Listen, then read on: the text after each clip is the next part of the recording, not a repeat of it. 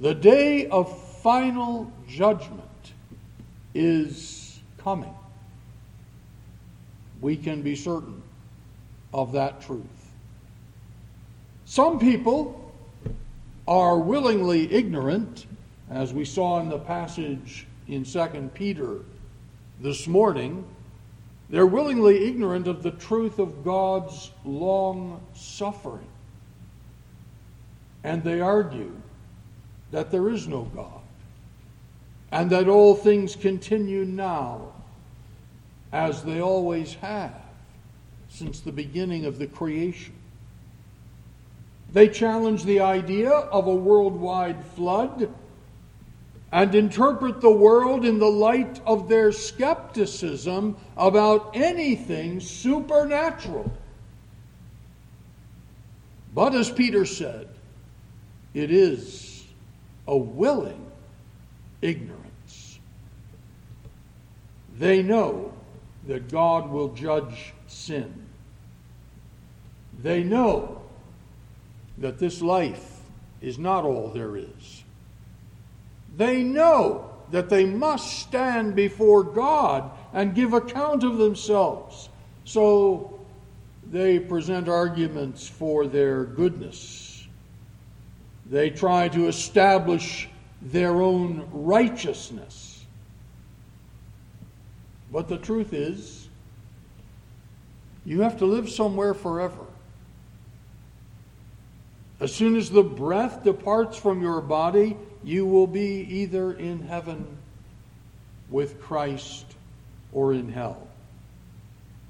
The God who overwhelmed the world in the great flood of Noah's day, as we considered this morning, and who overthrew the cities of Sodom and Gomorrah in the vengeance of fire and brimstone, Peter said, knows how to reserve the ungodly unto the day of perdition and judgment. Many mistake the long suffering of God for the weakness of God. But God is not weak and God will judge sins. No one will escape on the basis of the efforts of the flesh. How then shall anyone be saved? Beyond that, how shall those who have professed faith in Christ have the assurance that they shall escape the day of wrath and judgment? Those questions are the ones that Paul addressed in the words of our text in Romans 5 and 9. Romans 5 deals with the experience of each child of God. It is a passage that emphasizes theology. That's good. Because the knowledge of God is the ground of confidence. We don't find confidence in ourselves, we find it in knowing who God is and what God has done. The trials of life lead us to base our happiness not on what we see around us, because the Lord has told us that what we see around us can easily be gone. A strong wind can throw anyone's situation into turmoil. But when we look to Calvary, we see the evidence of the love of God for sinners. We see that Christ died for the ungodly, as we considered last Lord's Day. We are in that group. Christ Jesus died for the ungodly. When we come to the words of our text this evening, we find forward movement in the language. From the reality of the demonstration of the love of God for sinners in verse 8, and we will come back to that text in connection with the Lord's Supper next Lord's Day. But when we come from that text, we come in verse 9 to the application of Calvary to our individual and collective experience. So here we find the consequence of verse 8. So it's a little awkward. We're taking things a little out of order, but I trust that you will be able to keep the words of verse 8 in mind. The truth in verse 8 is that while we were yet sinners, Christ died for us. That truth becomes the foundation for the subject of assurance. And here is the area in which the devil preys on your unbelief and fears. You may wonder how you could possibly be saved, how you could possibly escape the wrath of God when you have done things so much worse, in your view, than other believers have done, as far as you know. But this verse takes us not to the shifting sands of human endeavor, but to the solid rock of Christ's work. There is in this text a present and a future aspect. So there's a present reality that is linked to the promised future. So that the present reality, which is true, leads us to the conclusion that the promised future is also true. God's salvation encompasses us in the present and the future. And we could make the argument it has encompassed us in the past as well, because God would not allow us to fall victim to violence or to disease and to death before He brought us to faith in Christ. This text deals with justification. Let us hear the message of God's Word this evening that draws our attention to justification's enduring power.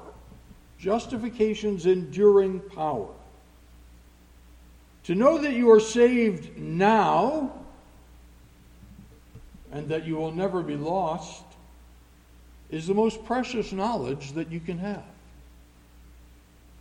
You may know that you are due to inherit a large fortune.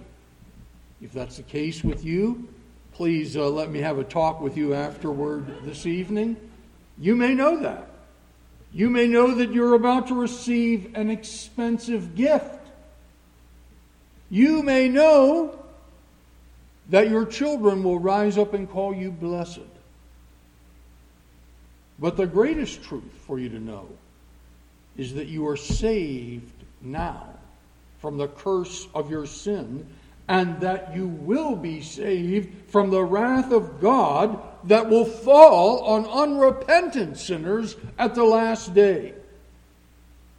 So the question is have you believed on Christ? Have you rested in the sufficiency of his blood that he shed on Calvary for sinners? If so, the text has a consolation for you. You have solid confidence. And if you're still facing the wrath of God against you on account of your sins, then this is the day of salvation. This is the accepted time. It's interesting to think of Paul's words here in the context of people who heard Paul preach, but who turned away their ears from hearing the truth of justification, of pardon for sin. We find it an amazing thing. But many people who heard Paul preach are in hell. They would not accept his message. They confirmed themselves in their own efforts to save themselves. Well, today we come to consider justification's enduring power. And I want us to notice three aspects of our text this evening. First of all, the declaration of righteousness. The declaration of righteousness. By the use of a striking comparative at the beginning of the text, the apostle conveys the compelling truth. Having said in verse 8, But God commendeth his love toward us, in that while we were yet sinners, Christ died for us. That's a historic fact. Paul is reasserting it in that text. That death of Christ was the demonstration of God's love, of his commendation for us. And no one can alter that fact. That is a historic fact. It's certain. But when we come to the beginning of verse 9, we come to the expression much more than. Much more than. So here is a progression in argument. So here is this truth. While we were yet sinners, Christ died for us. Much more than. If that was a historic fact, Paul is emphasizing here this is an even more compelling fact. The words of verse 8 are certain. Then the truth of verse 9 is even more certain. So consider the objective foundation for your hope.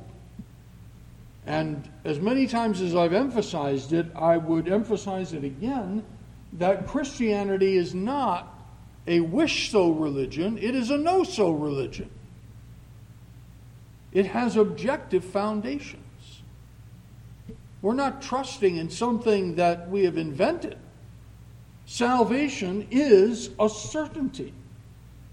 Paul emphasized it with the statement of a present reality in our text being now justified by his blood.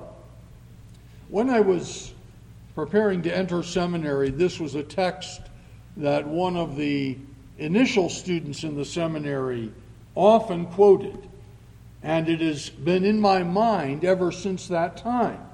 Justified by his blood. And notice the word now. Now. We saw a reference to that in verse 1 of this chapter being justified by faith, we have peace with God. That's the now. Last week, when we were considering chapter 8 and verse 1, there is therefore now no condemnation to them who are in Christ Jesus. Those who have trusted in Christ are justified by his blood now. That is, God has dealt with their sins.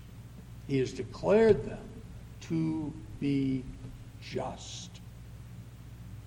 He hasn't made them just. That his justification has nothing to do with how you conduct yourself.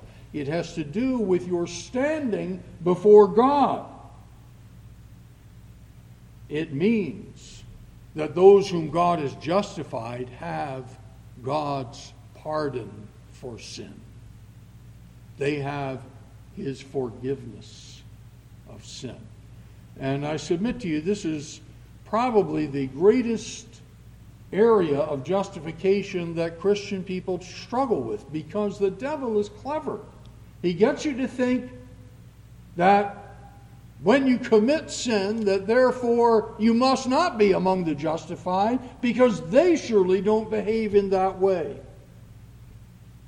But what Paul is teaching here is that God's pardon for sin is on the ground not of what you do or fail to do, but on the blood of Jesus. Here's the heart of Christianity. Here's the very core of the gospel.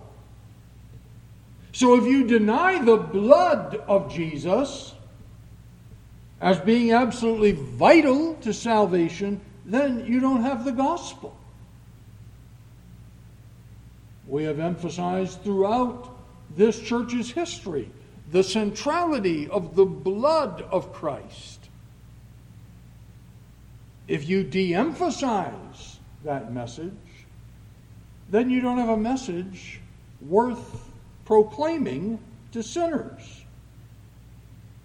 There's no redemption apart from Christ's blood.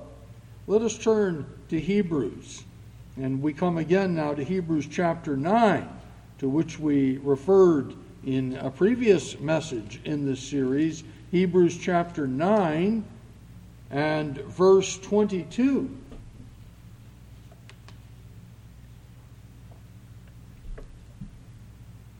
And almost all things are by the law purged with blood, and without shedding of blood is no remission. That is, Jesus had to die in a particular way. He had to die in a way in which his blood would be shed, or there would be no forgiveness of sins. And the blood of Jesus, as we read in 1 Peter chapter 1, is the blood of a spotless and sinless person. It has then infinite value. It's more precious than the most precious commodity in the world. It's the blood of a sacrifice, a substitutionary sacrifice. It is blood that Jesus shed in your place and in your behalf. We read in the scriptures that Christ suffered for sins, the just for the unjust, that he might bring us to God. That is, he stood in the place of sinners and bore the full penalty that they owed. All of it. All of it. Not leaving his people to sort out some, by some acts of penance the rest. He bore the full penalty that they owed. So, what Jesus went to Calvary to do, he did. He accomplished it. And there he secured the salvation of his people. Let us turn to Ephesians chapter 2. Ephesians 2. And verse 13. But now, notice again another one of those now statements, but now in Christ Jesus, ye who sometimes were far off are made nigh by the blood of Christ. He was speaking to the Gentiles here. They were without hope, they were without God, but in Christ Jesus, they have been brought nigh by the blood of Christ. Christ having broken down the middle wall of partition between the Gentiles and the Jews, reconciling in verse 16 both unto God in one body by the cross, having slain the enmity thereby. Here is the salvation of all his people. So the blood of Christ is the ground of pardon. And that blood accomplishes its purpose. Those for whom Jesus suffered and bled and died are the ones he came to redeem. They're his people. They're the ones whom God the Father purposed from all eternity to give to Christ and to justify them. We can look again in chapter 8.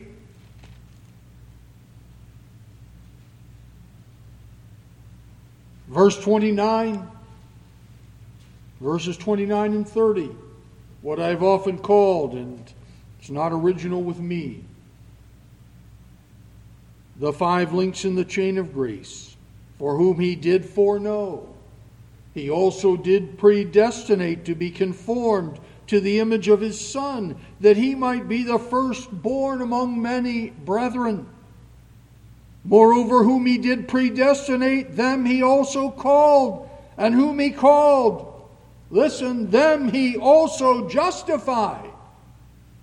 And whom he justified, them he also glorified.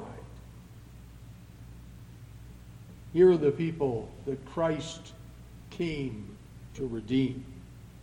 This pardon then arises from the favor of God towards sinners. God declares righteousness It's not a result of anything in sinners. It is pardon on the basis of grace through faith in the sacrifice of the cross. And can I emphasize that this declaration of righteousness is that justification does not leave anything untouched. When you are justified, God has declared you to be accepted in the person of Christ. There's nothing more to be said. That is a transaction that is accomplished. The devil may rage against you all he likes, and he does despise those who are justified. But he cannot touch them. He cannot do anything about that declaration of righteousness. Because this declaration of righteousness is the result of God's imputing your guilt to Christ. Think of the guilt of all your sins just in your own life. All of that piled up. God has imputed all of that to Christ and all the sins and the guilt of every other person in Christ's people. He's imputed their guilt to Christ and he has imputed Christ's righteousness, his obedience to you that is legally reckoning that you are righteous and obedient to God's law. The declaration of righteousness, of justification, leads us to another comforting truth in the text the publication of peace. The publication of peace.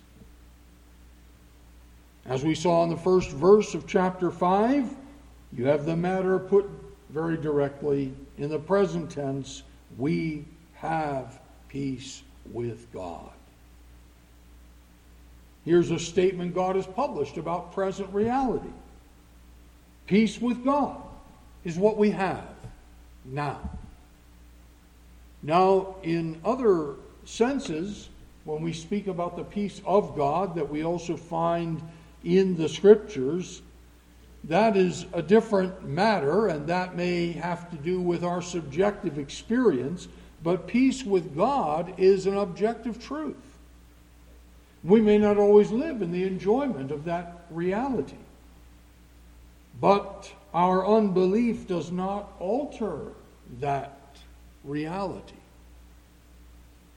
The grounds of enmity between us and God have dissolved. That is, the hostility is over. Christ has opened for us the way into God's acceptance. The state of war has ended. Here is good news. For God has published the news of the restoration of friendship. When God created Adam, at the beginning, in the Garden of Eden, God and Adam were friends. When sin came, there was the breaking of that friendship. But through the work of Christ, the second Adam, there is the restoration of that friendship. So, what we have in our text is not like so many publications of peace in the world. You know, you hear about ceasefires and peace agreements and all of that. But in many cases, the combatants continue to view each other with suspicion, just waiting for the other side to do something to break the peace. But here is the announcement of a true friendship. Let us turn to the Gospel of John, chapter 15. John chapter 15.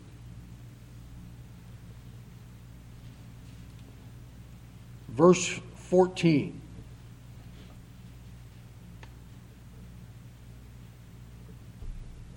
Ye are my friends, Jesus said, if ye do whatsoever I command you. Henceforth I call you not servants. For the servant knoweth not what his Lord doeth, but I have called you friends. For all things that I have heard of my Father, I have made known unto you.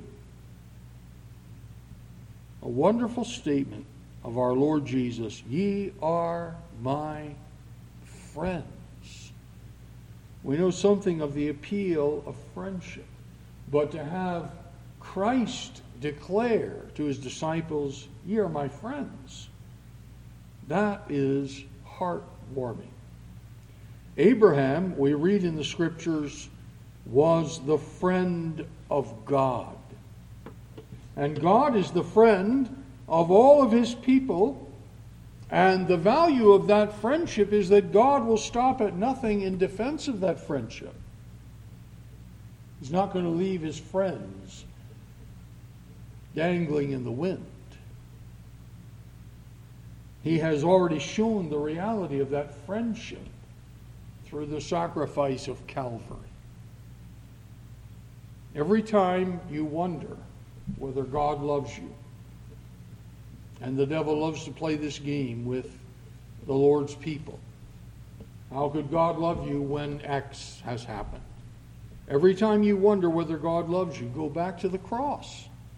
Go back to the sacrifice of Calvary.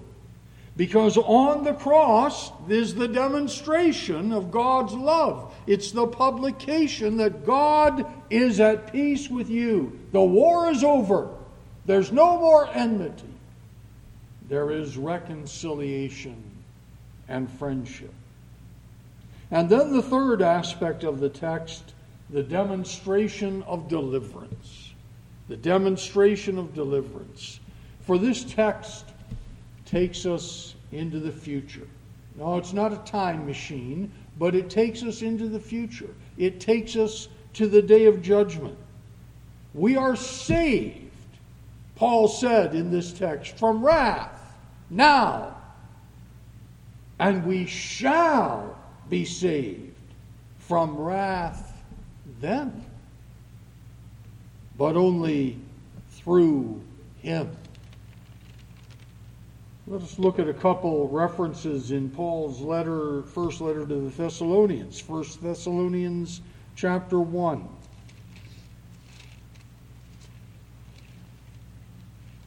First Thessalonians 1 and verse 10. And to wait for his Son from heaven, whom he raised from the dead even Jesus, which delivered us from the wrath to come, to wait for his Son from heaven. And what do we read about his Son?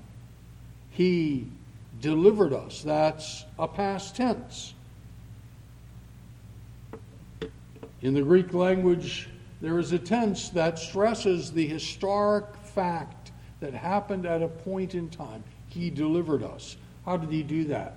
By his sinless life and his death upon the cross. He delivered us. He is the one for whom we are waiting. Chapter 5 of the same epistle and verse 9. For God hath not appointed us, speaking of himself and the Thessalonian believers, he hath not appointed us to wrath but to obtain salvation by our Lord Jesus Christ. Now, we don't have to wonder about this wrath of which we read here. We can find out about it in back in Romans in chapter 1 and verse 18. For the wrath of God is revealed from heaven against all ungodliness and unrighteousness of men who hold the truth in unrighteousness. This is the wrath of God that is revealed. By the way, that wrath of God has been revealed in the world today. It is, it is active in the world today. God's wrath is being poured out in the world today. This wrath of God, of which we read in Romans 1, is his settled opposition to sin. And when you think of all the wickedness that prevails at the highest levels of government today, God is opposed to it. He didn't decide lately to be opposed to it. It is his very being that is opposed to it. So he's not complacent in the face of efforts to institutionalize perversion.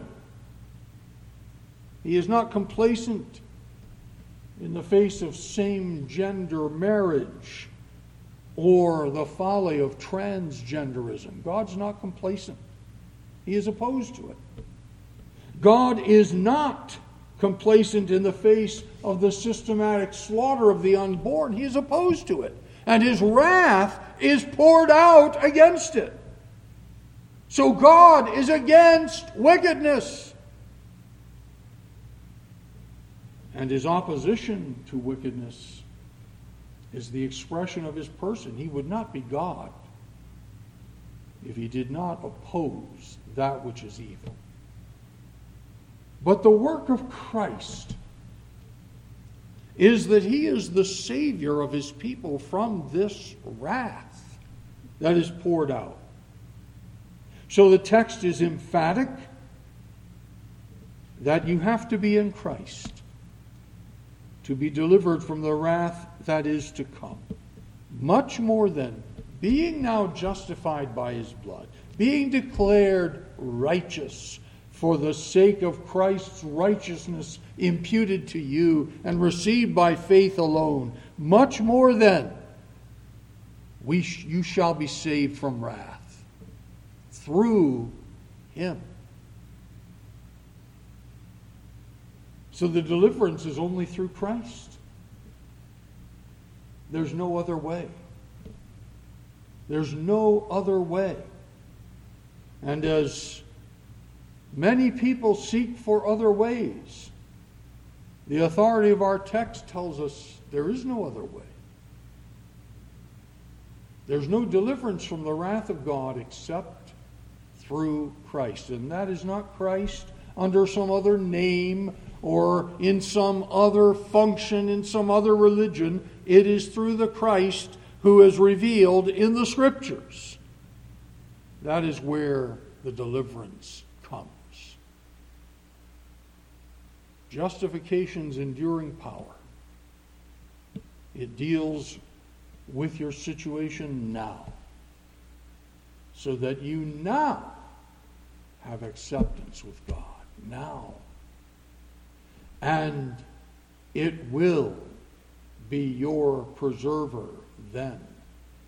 On the day of Christ's appearing, we're waiting for his Son from heaven, Paul said to the Thessalonians. We're waiting for his Son from heaven.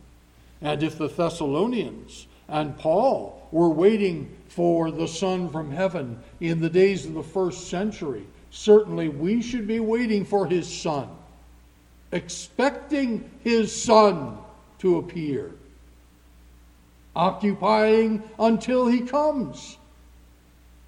But we look for him to come. He is the one who delivers us.